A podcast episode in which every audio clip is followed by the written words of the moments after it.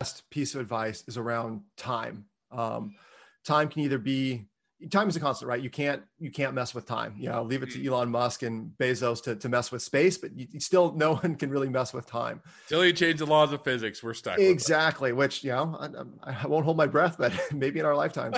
um, and with time is, you know, again, it's for you or against you. When you're first starting out, it's really important that you don't have time being against you. And the thought is, you know, as a side hustle, you know, nights and weekends, you have you know, a salary, you have your health insurance being taken care of you. But as soon as you leave your job to focus on this, this hustle, and that hustle isn't to the point where it's actually paying your salary or paying for, for what you need, then time becomes against you, right? So mm.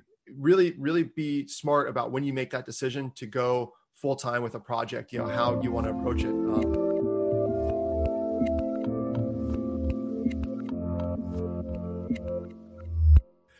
Hey everyone, this is Devin Miller here with another episode of The Inventive Journey. I'm your host, Devin Miller, the serial entrepreneur that has grown several startups and seven, eight-figure businesses, as well as the founder and C E O of Miller I P Law, where we focus on helping startups and small businesses with their patents and trademarks. If you ever need help with yours, just go to strategy meeting dot com and feel free to grab some time to chat. Now, today we have a great guest on the podcast, Jesse Lakes, and this is a quick introduction. Uh, Jesse uh, graduated from college um, fourteen years ago, was uh, built a series of websites that was, I think, in um, music that was associated with extreme sports films and those uh, type of things, was earning uh, affiliate revenue. I think it was also a whitewater guide, if I, if I whitewater rafting guide, yep. if I remember right. And then uh, noticed uh, much of his traffic on his website was international. Um, and so kind of made a bit of a pivot there that he'll get into. Wrote a book about some of the solutions. Apple got mad. They flagged him a few times. Then decided rather than deal with them, they just hire him. And then after doing that for a period of time, uh, decided to kind of go back on, on his own and do what you're doing now. So with that much as an, introdu- as an introduction, welcome on the podcast, Jesse. So excited to be here. Thank you. So I gave kind of the, the quick thirty-second run-through of your journey, which never does it justice. So maybe take us back to graduating from college, starting to do your whitewater rafting, your website, and let's uh, have a good conversation. Yeah, for sure. Um, oh, the good old days, right? Uh, you know, done done with college, done with structured life, and it's a, it's a new adventure. Um, hmm. So moved from Western Montana to, to Colorado. Um, did a couple different odd jobs, but yeah, as you, you mentioned, uh, kind of fell into this, this whitewater rafting thing. Um, I'd always been a, a big fan of whitewater, um, extreme sports in general, a lot of snowboarding growing up, et cetera. But, um, yeah, it was, uh, kind of led to this, uh, endless summer lifestyle, which, um, worked out really well in my twenties. I spent my summers in, in Colorado, uh, working on the Cache la Poudre River up in uh, northern Colorado. And then my winters would go down to uh, Costa Rica and uh, live in this little town called Turrialba and work on the Pacuare River. Uh, I worked for this adventure travel company that would you know, kind of take me all around that amazing country. Uh, and it was it was a great it was a great lifestyle. Um, but ultimately, I was a I was a bit of an entrepreneur at heart and had this little side project. So again, extreme sports were an important part of my my upbringing. Loved music, um, and tried to combine those into these, uh, yeah, these websites that took these soundtracks from extreme sports films and linked up the different songs to to links to iTunes and Amazon. Of course, those links were affiliate links, so I could I could monetize the site and uh, reward my my time and passion put into it. Um, mm. And those those websites uh, really kind of caught on. Seems that there's uh, some some great affinity between uh, skiers and snowboarders and surfers and these films and the music in those films. So I got really kind of lucky to stumble upon that and. Uh, had this great hockey stick growth in traffic, which was awesome. That's what everyone wants. But unfortunately, um, the revenue just wasn't following the same path. The revenue was really kind of kind of linear. Um, and that was that was a bit of a frustration for sure. Uh, led to num- numerous head scratching moments, but uh, finally kind of had my aha moment when I realized, as you mentioned, that the, the websites had, had evolved internationally. Um, turns out mm. there's skiers and snowboarders and surfers all over the world that love these same videos. Uh, in my nativity, I was only linking to the U S um, iTunes store and the Amazon dot com store to sell this music. So I was essentially serving up broken links to this mass majority of my audience that was now outside the U S. They were essentially getting a, a broken link. It was a dead-end buying experience. So aha was realizing that that was happening. The oh no was uh, just realizing that was why I was missing out on the money. And uh, from that moment, kind of really started to think about how a link should be dynamic, how it should be smart, how these shoppers in other parts of the world should be able to get to that same music that their their brethren here in the U S were were able to enjoy. Mm. Um, so pinged my college roommate, who uh, happened to be a uh, engineer at Microsoft at this point, and said, "Hey, can we make a link that's dynamic that can kind of change based off of where someone's located?" And uh, it turns out that that's uh, not too hard of a challenge at, uh, at its face, but uh, there's obviously lots of intricacies, which is why we're still in business, you know, a decade later. Um, mm. So focused on that problem for, for quite some time. So, um, so maybe just as a, as a quick dive in or question or follow-up question to that. So you're doing the, this is, I assume, but I, I won't assume, is a kind of a side hustle, right? In the sense you're doing the whitewater rafting guide as a kind of a full-time gig. And then the affiliate revenue is kind of the side hustle, side hustle or side revenue that uh, is, you know, passive income, so to speak, that you enjoy it, you're passionate about it, and you might as well earn a little bit of money. So Bingo. As you were to reach out to the, you know, the college roommate or the person that's working at Microsoft now, was that just kind of, hey, just wanted to make my uh, side hustle a little bit better? Or was it, hey, I'm going to make more of a business out of this, or I think I can make, you know, if it, all of it, I can make more money internationally, or kind of, was that more of just a passion project or side project, or was it more of, no, we're actually going to start to turn this into a business? It, it evolved through that whole scale. You know, it was, you know, really, okay, let's just make this easier. Let's just make this work. I'm, I'm leaving money on the table. How do I fix that? Then we started diving into it. I started kind of opening my eyes to realize that I was not the only one with this, this problem. It was not unique in any means. Um, so mm. after, after working on this a bit and getting a working prototype, we, yeah, thought, what, what, what if we kind of push this forward? Um, mm. And at that same time, I was writing this, this book, um, uh, again, iTunes affiliate program, Amazon affiliate program. Um, the iTunes affiliate program one was, was making me more money. Um, and that was, that was exciting, but the, the iTunes affiliate program was really challenging to use. It was a great program, but there was just really no documentation. So uh, I needed to put together this documentation to pass my friend so we could build the tools that would use it. At the same time, I ended up with this massive set of notes and binders, and got the uh, encouragement from another friend who's now our, our C M O to, uh, to actually just spend some time and organize those thoughts and, and notes and, and write a book about it. So spent some time, uh, only spent a little bit of time that winter in Costa Rica, spent the rest of the time snowboarding and writing this book. Um, mm. And just as I was about ready to publish it, uh, I sent it off a couple copies to some people I found on LinkedIn. Uh, one in particular was this woman that actually worked at iTunes. Uh, and I said, hey, check this out. I think uh, I think you'll appreciate this. You have got an amazing program, but the documentation's lacking. I think this will fill that gap. Mm. Um, so I'd always been an Apple fanboy. I drank that Kool-Aid a long time ago. um, so I was hoping for a positive response. And lo and behold, uh, a cease and desist came back. Um, and spent the whole day. I had to go raft for the day. So I got the email in the morning, didn't have time to respond. Um, you know, mm. was scared all day. I was working my day job, you know, out of cell reception, out of, out of connection out on the river. Um, came back, mm. was able to connect this woman. Um, we had this conversation, uh, hopped on the phone. First thirty seconds, very civil and polite. And the next forty-five minutes was a lot, a lot of screaming back and forth. You know, who, who was I, this person they, they've never heard of before? How could I possibly know anything about the affiliate program? Must all be lies. You know, publishing this information is only going to make her life and the program much more challenging. You know, I couldn't do it. There's no way they could let us do it, uh, so forth and so on. So we got to the end of this and agreed that I was not going to publish the book until they'd had some time to, to review it. And uh, that was that was win-win. I was in no real big hurry, and actually having the person that was in charge of the affiliate program review my book was was perfect. Um, so sent her off a copy of the book, or sent her, gave her the password to unlock the book, and then uh, didn't hear from her for for a few weeks, and finally got word back. Um, and of uh, one hundred sixty pages, sixty thousand words, there were uh, one typo. Uh, I was using someone's email address that I probably shouldn't. And I, I flip-flopped one of the um, very minor aspects of, of the program. Um, mm. So at that point, the conversation drastically churned. Um, you know, hey, what are you doing? Why, why are you a raft guide? Um, do you want to come work for us? And that was, yes, I would love to. Again, Apple fanboy, you know, go to the mothership, work on the affiliate program. This is, this is so perfect. So, um, put everything. So, but, but the intent wasn't initially wasn't to really get a job there. It was just, hey, I've already done all this research. Or we've already do it. I like your product. I, you'd probably find this information be helpful. Here you go, kind of a thing.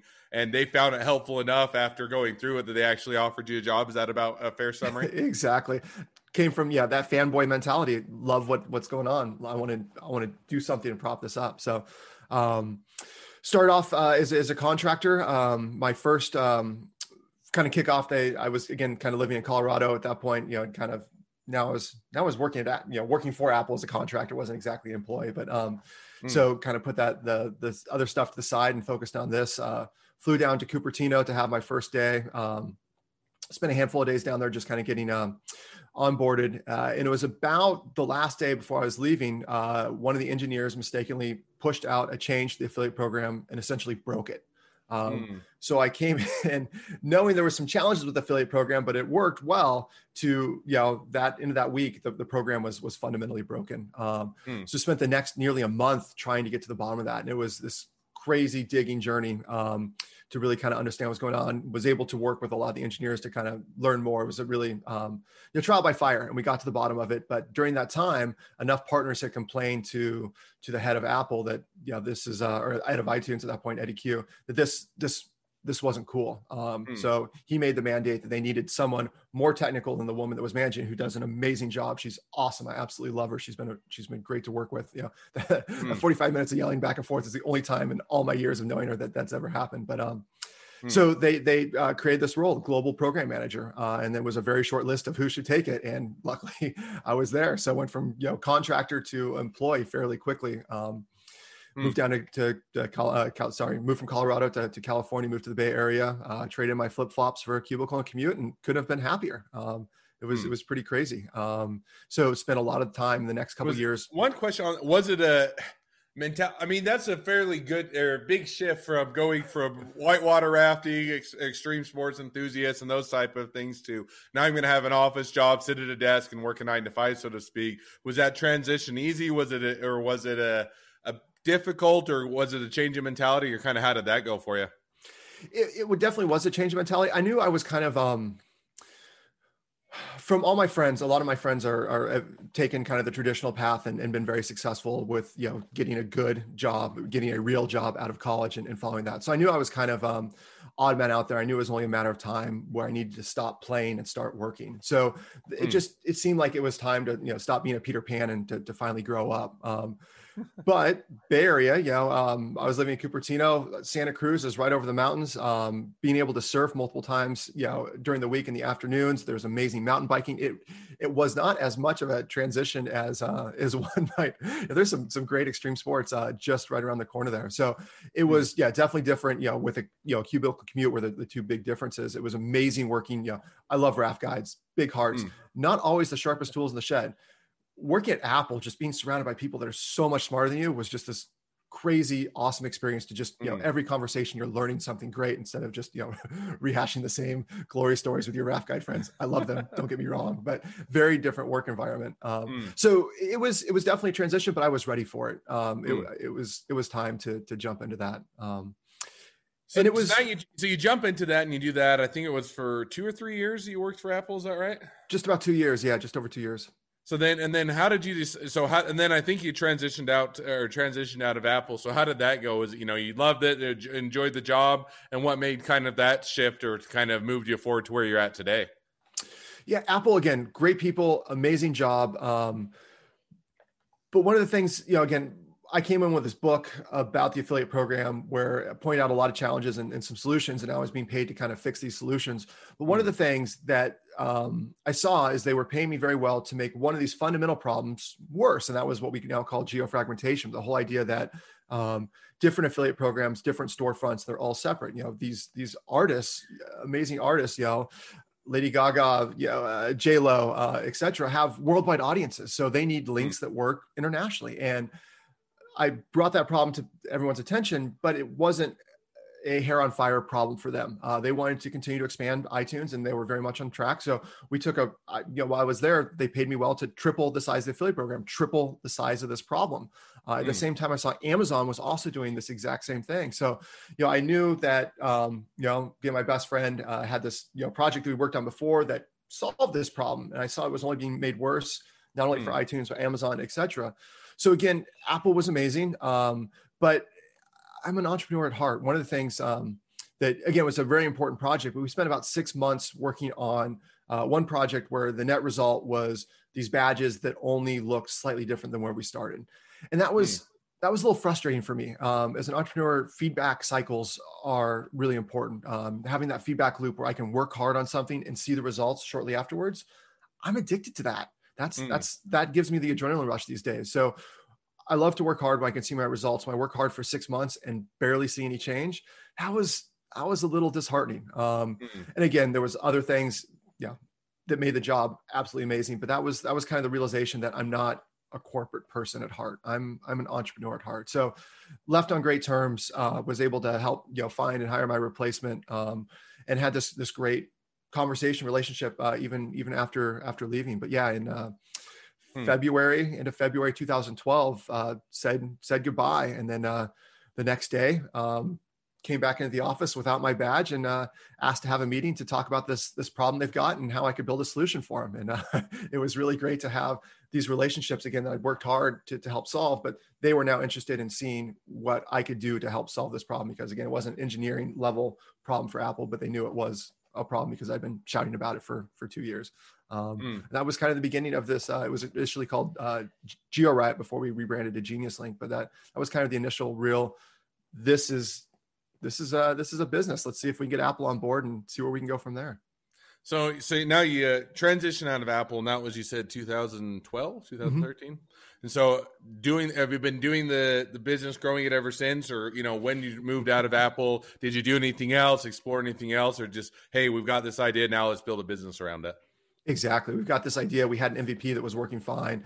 Apple knows it's a problem. We see it's a bigger problem. Let's run with this. Um, so two thousand twelve, myself, and then um, my fiance at the time. So she was my girlfriend in Colorado. She came with me to California. She also jo- got a job at Apple. Um, she didn't, as much as I loved my manager and uh, still really respect her, she did not have the best working relationship with her manager. So she was at Apple for, I think, a little over a year um, and said, I'm, I'm done. Um, so she was our kind of first employee. So her and I moved back to the East Coast. Her parents have a, a beach house um, in uh, in uh, Bethesda, uh, or sorry, um, Bethany Beach. Uh, uh, why am I mixing up uh, names now? Uh, so we went there, quiet beach house. This is in the winter, um, and just put our heads down and really kind of focused on this this project. Um, we kind of made it our own little incubator. Um, the other founder, uh, the, his name's Jesse as well. So Jesse P. Um, you know, he was still at Microsoft, but we had the plans that if we could hit certain thresholds within that, you know, uh, spring, summer,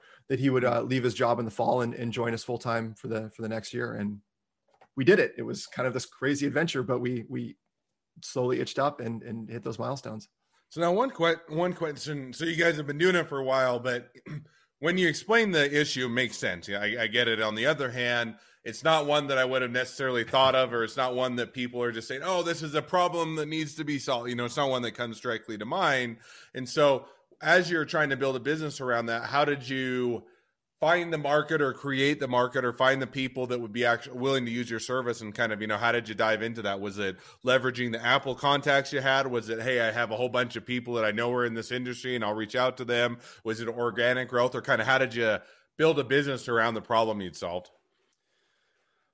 Very slowly. Um, it was, yeah, you're absolutely right. It's an education challenge. Um, mm. Most people don't realize this is a problem. Once they realized it's a problem, we were really one of the only solutions. So that th- getting to people to realize that their links were broken um, was, was that huge marketing thing that we had to get through. Um, and mm. once we did, again, it was relatively easy to sell after that. So a lot of it was um, just education in various manners, you know, direct education, you know, reaching out to, to websites saying, hey, you know, your links are broken, or inside forums, you know, talking about different affiliate programs, you know, kind of letting people know that this is going on, giving examples, uh, et cetera. So mm. it was, yeah, it was a very slow process. Uh, I worked on one of the greatest marketing teams in the world. I am not a great marketer myself. Um, I have, I have lots to learn. So that, that was a really big challenge for me to kind of lead those efforts. You know, Shannon, my my wife, Jesse, the uh, the C T O, the other partner, you know, they were building amazing tools, and it was really on me to to kind of do the business development, do the operations, and, and move the business forward. Mm. Um, and that was that was challenging. It was fun. You know, again, you you send a great email, someone replies, and they learn something. You move forward. You know, or you learn that that's actually way too long of an email, and you should send way more succinct, or you know, mm. approach the, the the subject very differently. So learned a ton, um, but it was a very slow process. Now, one last question, and I, and I have lots of questions that I'm sure we'll never get. Hopefully, that's not the last one. But I always say one last question that I'm like, oh, I really should stop saying that because it's usually not my last question. But so you know, as you, early on, as you're getting your business up and going, you're creating those connections, you're figuring out how to market, you're figuring out who to sell it to, how to sell it, everything else. How did you support yourself in the sense that, you know, where if you're diving all in, you're saying, hey, I've, I got this great idea, I think it'll work. It usually, and it sounds like the same with you, takes a bit of momentum to get things going or building. It's not just overnight you have a big client base and they're all paying you a whole bunch of money to use your service.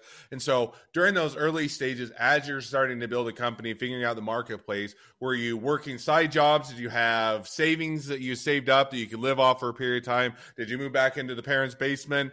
All of the above, or how did you or, or get by yourself that time in order to build a business? Yeah, so time is time is an important aspect here. Um, so again, coming so the, the short answer is is uh, the first year we agreed to live off of our savings and see what we could do, um, but living off of savings wasn't, you know, again, as a, as a raft guide, um, I some years didn't make more than uh, the the poverty line, whatever that is, you know, ten, twelve thousand dollars a year. Um, so it was, I was really good at living frugally, really good at living frugally. So I went to Apple. Um, it was, you know, Apple paid again, incredibly well. So I was able to put, you know, both Chan and I were able to put a lot of money into savings. Um, it was also during that period where Apple stock was just kind of on, on fire. Um, and mm-hmm. we maxed out the paychecks to, to get the, the stock options, et cetera. So got really fortunate in that as well. So we were, we were in a good financial position. And then again, when we left, we went to her parents, you know, beach house. I wasn't living with her parents, but it was close enough. They would come visit, um, you know, to really That's minimize. Even better. Then you get to live off, or live with the parents or live off the parents, but you don't have to deal, or you can still keep a good relationship with them. So that that's a great way to do it.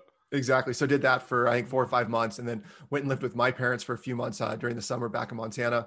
Uh, at that point, it was really starting to make sense that this was this was happening. Um, so shortly mm-hmm. afterwards, we instituted a thing where each founder would get ten percent of what we made the previous month. And that actually ended up being uh, enough money to, to live off of. So mm. being able to bootstrap, kind of deferring, being able to take some revenue at first, and then, you know, having having that revenue come through, um, we were we were super fortunate there. So when the other Jesse left, he was able to go transition from one salary to another salary. It wasn't the same salary by any means, but at least it was a salary. And now, and how long, give us an idea, how long did it take to get to the point in the business that you were able to sustain it, so to speak, or, you know, that you're saying, okay, we, we no longer have to live off of savings, or we're, you know, we're reducing that, you know, what was that time frame, or how long did it kind of take to get through that? Probably a solid year. Um, mm. Yeah, we gave ourselves a year, and yeah, we we took from it a little bit earlier than we needed to, but it was also, um, we were super naive. Um, again, coming from Apple, Microsoft had had expectations of what a salary should look like, and knew that this is what we needed as a bare minimum to, you know, cover the mortgage, cover cover the other aspects. So mm. a year um, plus or minus. Okay, no, and that makes perfect sense. So now.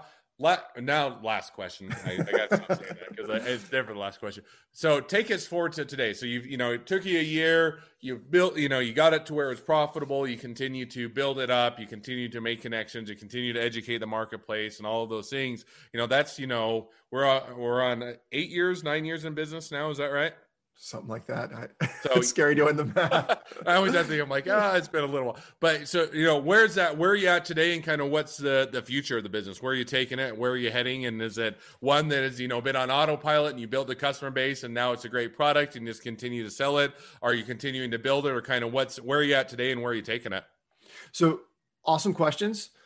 I think we just skipped some of the most craziest stories. You know, that the last nine years has been insane. Um, we're, we're a bootstrap company. Um, you know, we're, we're a small team, um, but it's not a linear from there to here. Um, we've, and hopefully some companies can just kind of do it, but ours has been all over the place. We've had some, some major trials and tribulations. You know, we've had some, some, um, incidences where, you know, we lost fifty percent of revenue in, in a matter of months. In fact, we've had nearly, uh, well, three in particular, four close, where it's been just like, oh no, you know, the, mm. the, the floor, the industry, the, the, the model has completely shifted. Um, so yeah, it's, um, yeah, I can get dive, this. Maybe yeah. just dive before we do the, the look at the future. What are, are some of those, you know, because problem is with most businesses, you always hear the highlight reel, right? You get to hear what are the great things, the successful things, that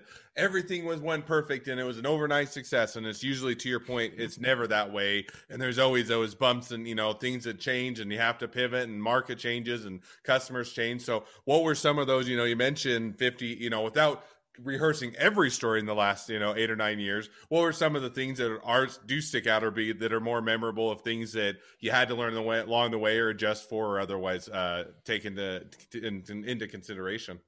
For sure. And this, you know, if I'm uh, reading the future right, you're going to ask me about some of the worst business decisions I've ever made. that is that is always one of the last questions on the podcast. So don't give that away yet, but maybe okay. some of the other decisions that you made. Sure. So um, we were subject matter experts, you know, again, written this book, spent time in the trenches at Apple. I knew the Apple affiliate program, iTunes affiliate program, uh, incredibly well, having used Amazon's affiliate program as well. Um, also knew that space incredibly well. So mm. we were really focused on those two affiliate programs. And because we were experts there, we were using those programs as our, as our revenue models. Um, mm. So Apple, um, a little bit after I left, uh, made the very smart decision to consolidate all the different affiliate programs into one technology provider. Mm. And when they did that, they solved one of the two problems that uh, we we were solving with uh, with the technology. As a result, a couple of our biggest clients no longer need us to solve that problem. So again, saw that revenue just disappear super quickly. Um, mm. Amazon. Um, Amazon's just been a, a crazy ecosystem to be part of. Obviously, they they continue to grow like crazy. Uh, they continue to expand and innovate. It's it's a very dynamic company. You know, we're based in Seattle. Um, most everyone I know is at least one degree separation from from Amazon. It's uh, yeah, Amazon owns Seattle these days. It seems like uh, Microsoft is uh, yeah owns the outskirt, and Boeing is giving it all up. But um, Amazon had uh, some hard lessons there as well. And in particular, um, we're no matter how big we are, we're just a small fish. Um, and that was, that was kind of, yeah, that was a hard lesson to learn. It, from the rafting guide days, I, I learned a couple times that ego, ego is often your downfall. Um, and, you know, a lot of raft guides have a lot of ego and, and for good reason, but the moment you get on that river, you're no better or, or worse than, than anyone else out there. And you can get spanked for, for anything. So it was, it was a bit of a lesson, again, seeing that in the corporate world as well, is that you got to check your ego. Um, mm. So that was, um, yeah, when we play in Amazon's ecosystem, we may be, you know, have grown to be relatively big fish, but we're, we're no better, no different than, than anyone else. Um, and that's, that's good. It's humbling. Um, but because of that, we've put in, put eggs in, in different baskets, um, or I guess are not putting eggs in enough different baskets. And uh, I've seen some downfalls from that. Um, yeah. Different. And I think that, that's, a, I think that's, you know, we won't get into necessarily the worst business decision yet. You know, I mean, that's one that anytime you put, you know, you hit your wagon, so to speak, with a given business or given business model, right? And it could be the iTunes or the Amazon or whichever with affiliate links.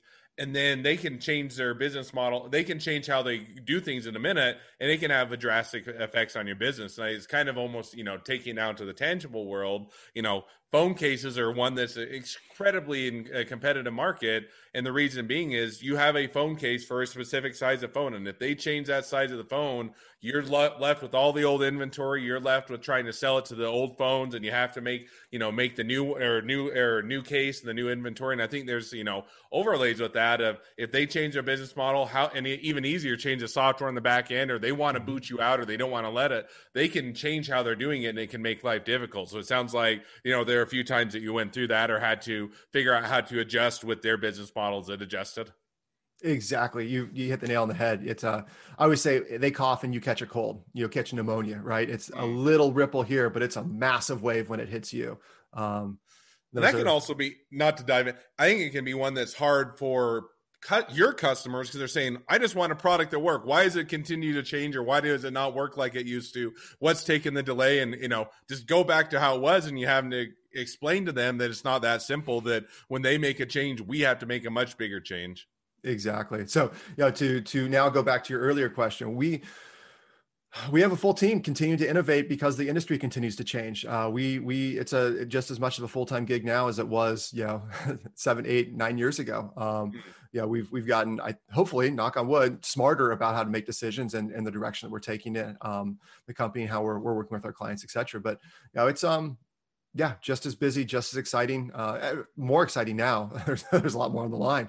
I uh, got a whole family to support, and you know, teams, families to support. Um, but yeah, it's uh, yeah. There's there's no taking the the foot off the gas pedal. Um, and yeah, it's a much different dynamic when it's when it's just you and you're working, and it's like, well, if it doesn't work out, I can figure something out. You know, I don't have anybody else to worry about myself. But it is a much different dynamic when you grow the business. On the one sense, it can be more positive, lucrative, and you know, have a better, more stability, and it can be beneficial. On the other hand, you're saying now I've got to worry about other people, not just myself, and it does always take on a bit of that different dynamic.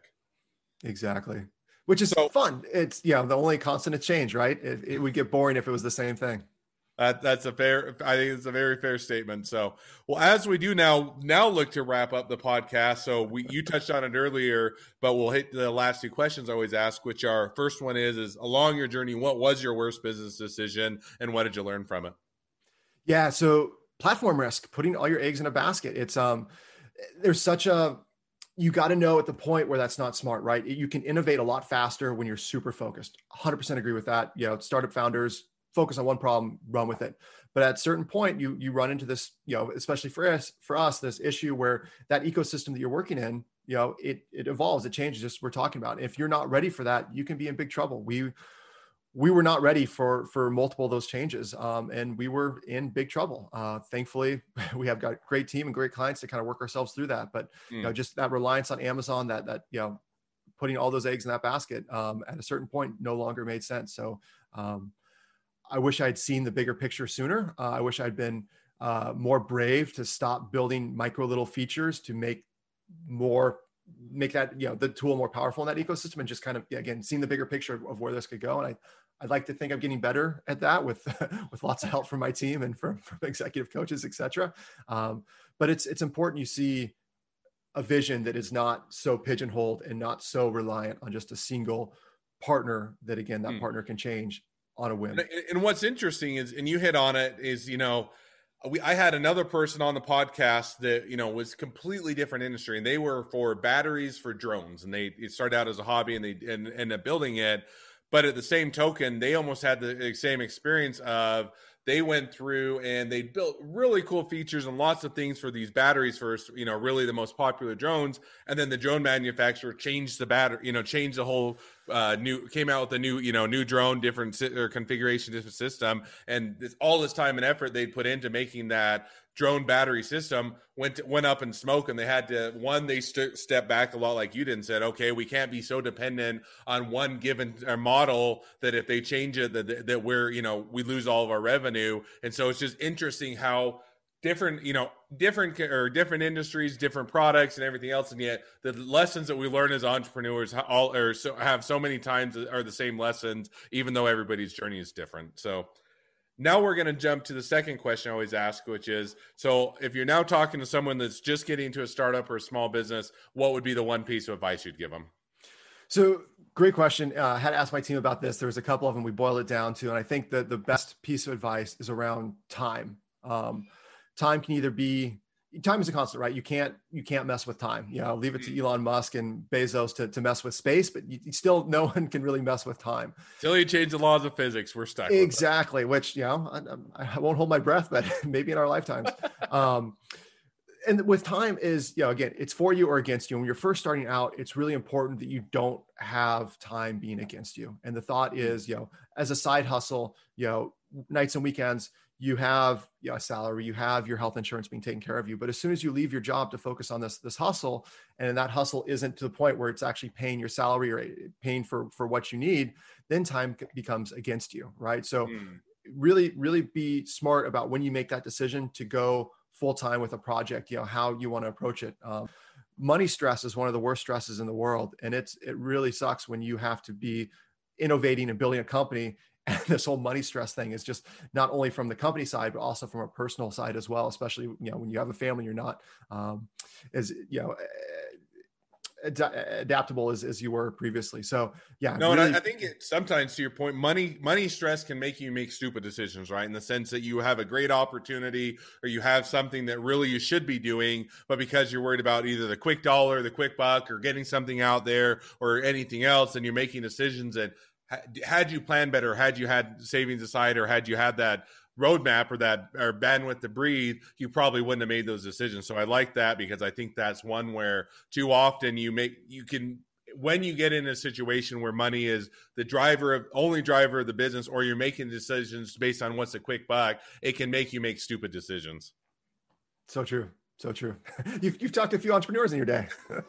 I talked to a few entrepreneurs. I've been through it myself, and I, I certainly know where you're coming from. So, so now as we, as we do wrap up, and I said, always have more things to talk on than I wish I, or that wish we had more time, but keeping it to the a normal time frame for people that want to, to get out of the rest of their day, so to speak. If people want to reach out to you, they want to use your product, they want to be a customer, they want to be an investor, they want to be an employee, they want to be uh, a part of this, or they just want to be your next best friend, any or all of the above, what's the best way to connect up, find out more, and reach out to you? Yeah. So um, LinkedIn is probably my favorite social social media way to go. Uh, Twitter is another good one, but uh, yeah, as long as you don't tell the spammers, it's jl at gen dot i, sorry, geni dot us, jl at genius um, is, is the email. Reach out directly to me there. All right, perfect. Well, I certainly encourage not the spammers, but for everybody else to reach out to you, uh, reach out to you, use your product if it uh, fits with what they're doing, find out more, and definitely something to support. Well, awesome. Jesse, thank you for coming on. It's been a pleasure. Now, for all of the listeners out there, if uh, you have your own journey to tell, um, feel free to apply to be a guest on the podcast. Just go to inventive guest dot com. If you're a listener, also make sure to click subscribe so you can get notifications as all our awesome episodes come out. And please leave us a review so other people can find us as well. Last but not least, if you ever need help with patents or trademarks or anything else, feel free to reach out to us at Miller I P Law. We're always here to help. Just go to strategy meeting dot com. Thank you again, Jesse. It's been a pleasure, and good luck, or wish the next leg of your journey even better than the last. Thank you so much, Devin. It's been an absolute pleasure.